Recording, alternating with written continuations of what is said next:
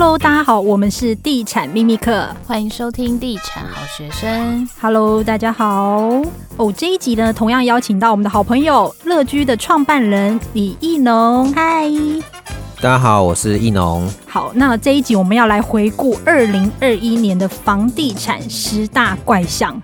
因为早期美国华尔街其实有一个擦鞋童理论，意思就是说，当街上的擦鞋童都开始讨论股票的时候，就代表那个股市已经到达了高峰，而且准备下跌的时候。我们要分享，我们刚好最近去竹北，就是有一个餐叙结束后，我们就去了加油站，结果连加油站的加油小弟都在跟我们聊房地产，对，是不是？然后他竟然忘了关我们的油箱。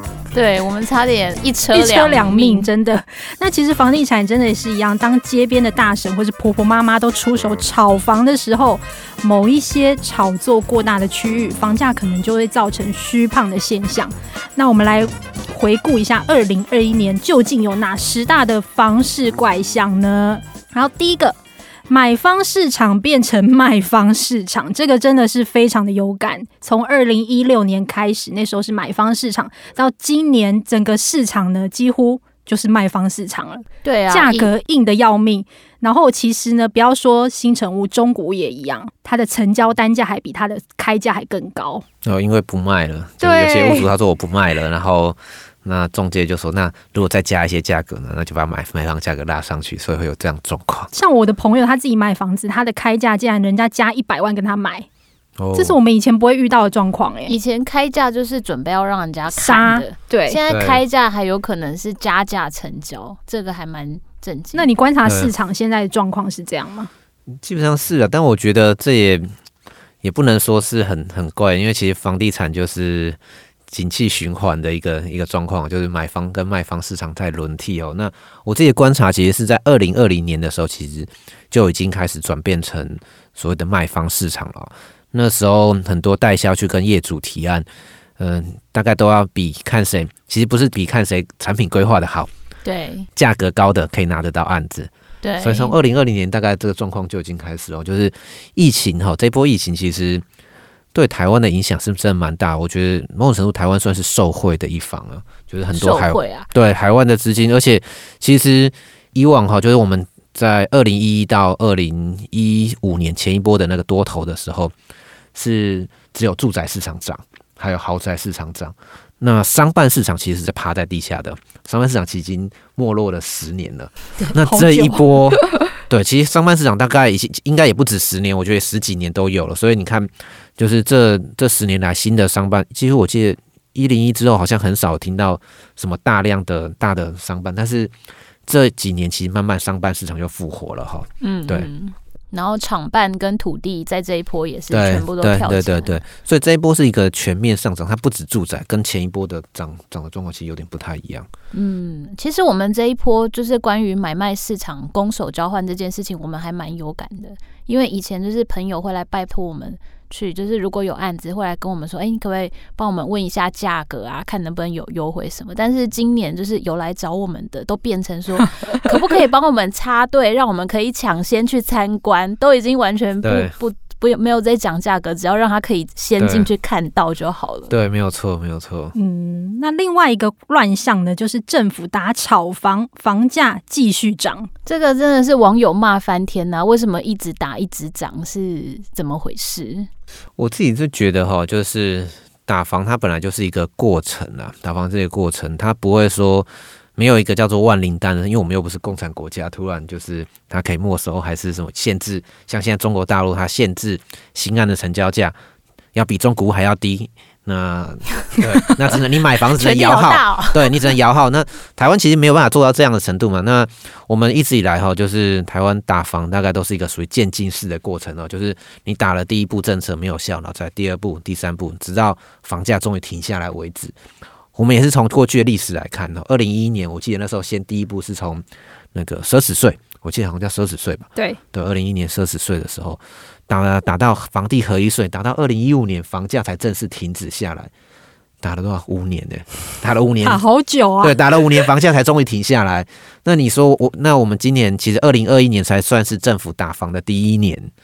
对，那那那这个我觉得还其实还是会持续一阵子啦。那再来第二个哈，就是说。呃，房价打不下来，也不是只有台湾啊。你去看看世界各国，嗯，对，韩国也打打的比台湾更凶啊。那美国、英国、欧洲全面上涨，对对，全大家都在打房，可是其实没有一个国家把房价真正打下来的，其实都是越越打越高。所以我觉得它主要碰到一个基本的经济上的问题，就是印钞印太多，通膨的问题。对对对对，所以。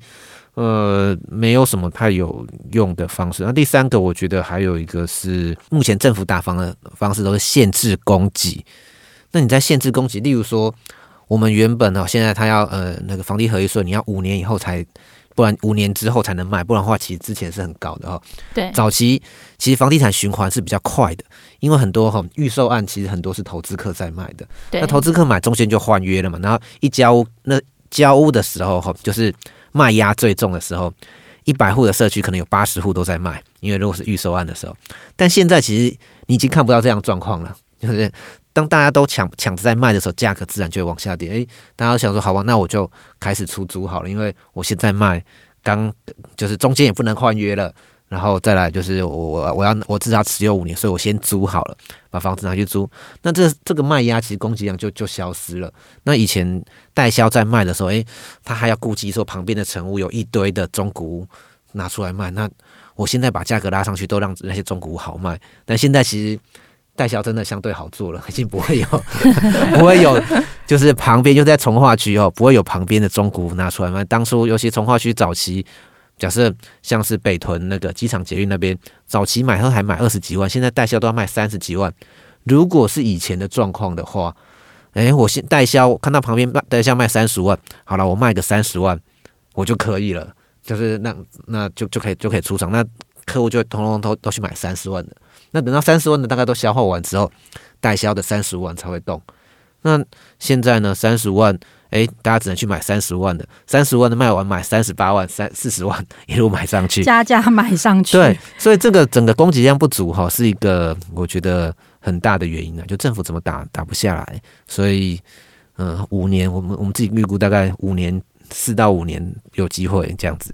哦，你觉得这个景景气的循环会大概到四到五年？因为你觉得说蛮长的，没有了。这个应该说这个是以过去的经验，但是你不能说每一次都一样。但是以过去经验，大概是这个样子。嗯，所以你说今年是第一年？对，二零二一年算第一年。哇，所以还可能还有三到四年的融景，有可能。对，但是它的量可能会慢慢缩，就像你达到二零一那时候，价格已经到上不去的一个状况，但是还撑在那个地方。对，嗯，所以易龙哥的观点是觉得说，这个房地合一二点零这个闭锁期，不但没有帮助抑制房价，反而其实会因为这样导致于房价会再叠加。对，对，会把叠那个价格会叠加上去，这样子。嗯，好，那再来是中古屋跟预售换约溢价卖，这个也是很明显。但是我自己比较好奇，因为最近不是大家都说政府打炒房吗？有可能之后就不能换约了。对，应该是不能换约了，所以这个影响会蛮大的哦，因为很多投资客就是在炒这个部分嘛。嗯、对，但是其实现在你要能够做这件事情，其实是让代销能够配合啦。嗯、就是说，其实我觉得规范这件事情也没有那么的，这反而还好。但是其实我我知道有些代销是不能要，本来就已经要求不能换约了。对对，但是有些代销可以，因为其实要能够换约这件事情，就是代销他在控价的时候。比如说，我现在我这个总共有两百户的房子，我前十趴可能是一个价格，然后一路一路往上涨，卖到最后面的时候，价格可能从三十万卖到三十二万，那中间就会产生一些价差。那前面前期买的投资客他就可以借这一波出去。那如果说你现在第一个现在实价登录全部透明了嘛，那再来第二个政府也也在盯这一块，所以我觉得。嗯、呃，未来的机会应该不会有这么这么大的状况了。就是以前我觉得是制度没有那么完善才会产生的状况。那代销也这样子也会比较好卖。嗯，好，所以溢价这个状况应该也是中古屋，不管是中古屋或是预售换约的部分，今年都特别的明显吗？嗯，我觉得今年反而是开始在收敛了，就是政府开始就是大力查气，嗯、就是尤其七月之后大力查气红单之后，嗯，对，反而。收敛，不然的话，我记得新竹超严重，嗯，新竹就是转单的部分是蛮严重的。对，嗯、对，因为新竹很多这种就是大户的投资客，呃，对，呃，他们有一些社团啊、群组啦，就是专门在号召大家一起去团购，团购之后再统一看转单。所以其实自住客真的很很可怜，我觉得真的要买到房子，可能就是到第二手，或是到真的第三手。在一些某些特定区域啦、嗯对，对，在某些特定区域没有错，嗯、没有错。好，那刚刚有讲到竹北，那第四个竹北排队买房不见得买得到哦，这个真的我自己也很有感，对。对我们同事其实我们同事也也有住竹北的，他也是跟我说，就是那边买房子是要排队的，就是要透过一点关系，尤其是品牌还不错，因为园区客其实很在乎建设公司的品牌，所以对对，只要你的品牌的知名度算还不错的话，其实基本上要买可能真的还得排队。对，就其实供给有限的地方，其实就真的会出现这种这种这种状况了，所以其实。我记得上一集有讲到，就是竹北的供给量其实相对已经越来越少，对，越来越少。那我我觉得这个可能不会是第一个第一个案例了。像我们今天来录音的时候，就是台南也发生一个哦，对，台南呃晚上排队的，对，凌晨排队嘛。那嗯、呃，台南有学也是一个蛮有趣，就是其实不是没有地，大家说不是没有地，但是没有经过重化或是都市内的土地，就是你过了，比如说过了某条路，它就是。所谓的乡村地啦，或是非都市计划区的土地，那些地可能不一定能够拿来开发盖住宅。那什么下水道啊，或是电力设施什么什么网络那都没有部件，所以它也没有办法开发。就你感觉那边哎、欸，好像好像很大这样，很像很大，但其实那些是没有办法开发的，所以可开发地就是这么多。对，嗯，好，再来是商圈店铺萧条，旁边的住宅创新高，这个好有趣哦，完全两样情哎、欸。好，我对啊，我但我自己的观察哈，就是说，不是说店铺萧条，而是说，呃，店铺它的商圈哈，其实有发生一些移转的一些现象，因为大家知道这几年有那个 COVID nineteen COVID nineteen 好了，对，那所以说观光客其实都没有来，进不来了。对，所以以前一些很热的一些区域哈，就是像是士林商圈、东区、东区、西门町对这些东西，它的。租金都非常的高，为什么可以支撑这么高的租金？是因为它有观光客的红利。那一旦这些区域没没有观光客的时候，那它的租金自然就就会跌得蛮惨的啦。但是其实有些商圈或者说有些商店的类型其实还算不错。我们自己发现哈，像是区域型的商店，区域型的商店，例如说以前哈，我们说以前像是你要看电影，看电影大概就是去。华纳威秀，嗯，然后美丽华，对，美丽华，然后金站，诶，以前诶新北市的人要看电影都会都会跑来这几个区域，但是现在你看中和也有，中和有环球影城嘛，然后板桥。板桥大远百，对，然后新庄新庄现在也有啦，国宾，对，然后林口也有了，就是你看到就是在地型的这种电影院，对对对，在地型的这种，然后像高雄，好像高雄也是，以前高雄要看电影都只能去梦时代那个南高雄的地方，现在是北高雄很多了嘛，然后冈山冈山也要也要也要盖电影院了，就是这么，所以其实它是一个。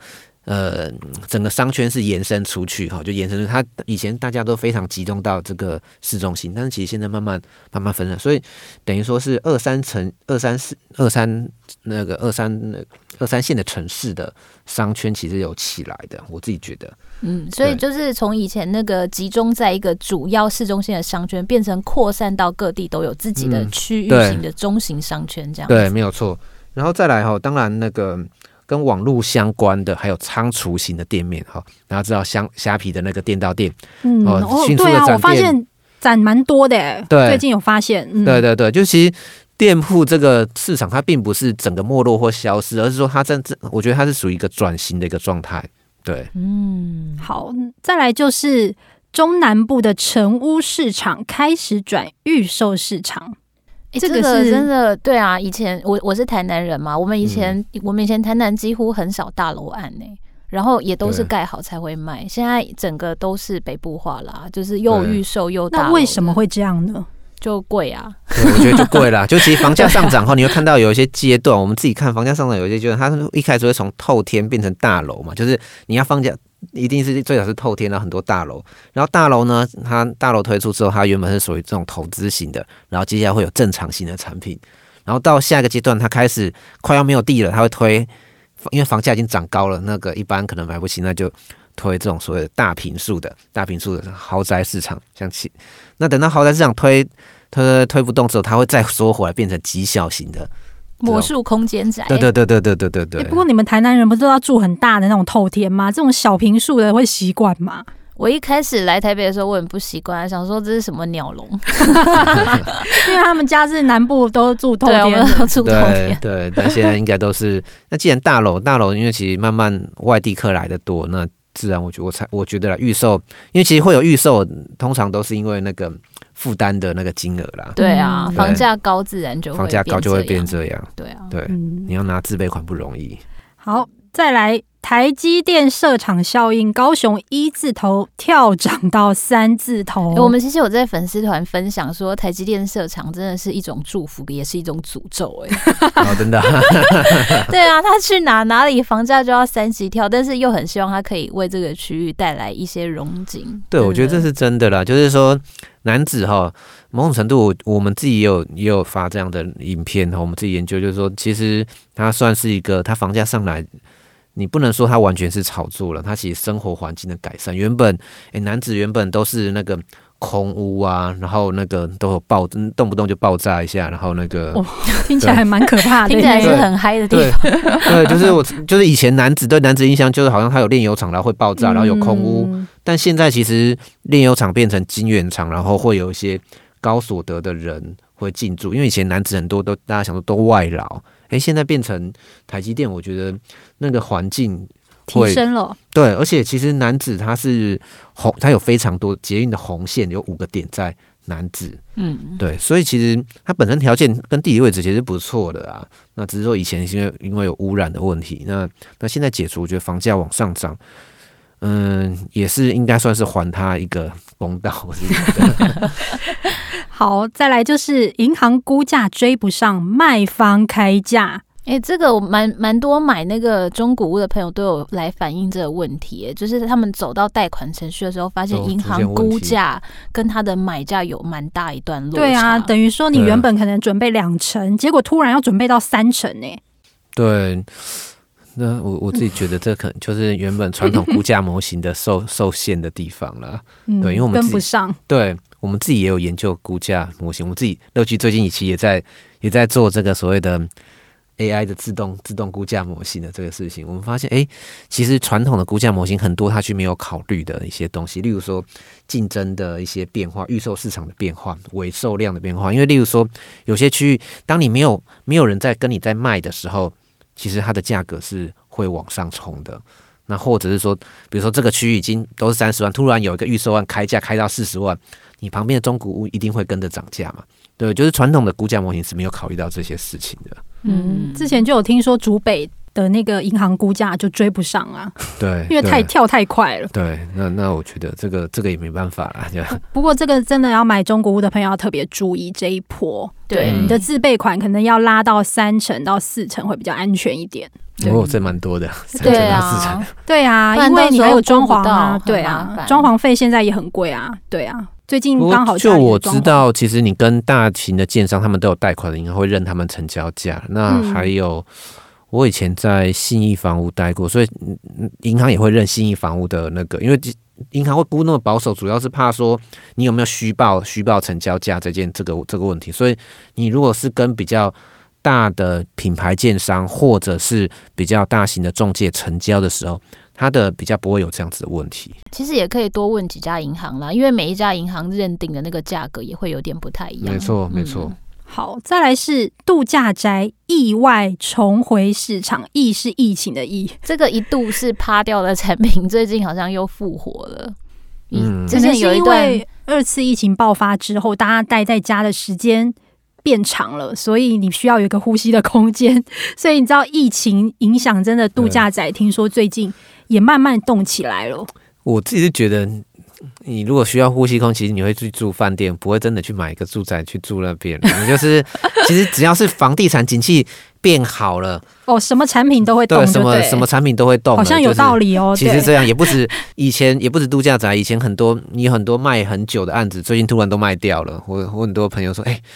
我终于解套了，我那房子已经挂卖挂好久了，最近都都卖掉，就是一些一些特别的产品都都卖掉了。你知道，你只要撑得久的，通常都卖得掉。你如果撑不久，你就自己认赔了。对，你撑到景气又变好的时候，景气好的时候，就是你不管什么样的产品都有人会买。这就是那个风口上猪都会飞，什么猪都飞上天了。对，好，最后一个代销卖太好，请媒体写保守，怕业主看到毛起来调价。我们最近有听说，有某一个建案，竟然业主一天早中晚调了三次价。对啊，但我觉得赚钱本来就要保守一点、低调一点。我觉得以前很多带小伙赚钱又很高调，这其实以前都敢说，有些是虚报哎，就是他可能卖不到八成，但是他硬要媒体说。硬要跟媒体说，现在不行啊，现在不能乱讲。对对对对，现在会查哦。对，现在会查，所以其实大家也不敢再虚报，因为以前虚报的状况是这样，非常严重。我们以前试调的时候问他说：“哎，你这案子卖几成？卖五成？好，我自己就知道，那你就是卖三成这样。要扣个两下修，我自己会下修，就是我我去世界报告，就这个案子大概卖三成这样。现在都反过来，我们现在去问说：“哎，那周来人多少？”然后他明明就来一百二十组，他说：“我们来四十组。”对他，他不希望让人家知道他卖的很好，而且。其实很多接待中心，你看有接待中心，可是你进去卖，他说嗯，我们现在没有户别可以卖。那但你就说，哎、欸，明明实价登录也没有，都还没出来啊，就是你你没有卖那么多，其实他们都已经差不多收定啊，就是慢慢签约，慢慢报，对，慢慢签约，让业主知道说他们不敢一次报太多，对，因为一次报太多，业主会调他的价格，我怕他卖太便宜，所以其实很多接待中心去，他已经没有在没有真正在在收客户进来了，就没有在介绍，他说他其实已经买完了。对啊，而且最近你看很多新闻媒体很少建案会说他自己热销，对，几乎是不太有人用这个标题了。第一个是怕被查，第二个是怕调价，对对对，主要应该是怕调价，因为现在说热销，真的大部分都还蛮热销的，应该说。这不稀奇了，你热销我也热销，其实大家都知道，全部都在热销，就已经不用再告诉大家这样。嗯、好，反正二零二一年大家也有选出今年的房价关键字就是涨嘛，那大家在这一波如果要进场买房，真的要自己张大眼睛，多留意一下。对，好，那下一集呢，我们要来聊二零二二年房市大预测，价格还会续涨吗？那我们下一集再见喽，拜拜，拜拜。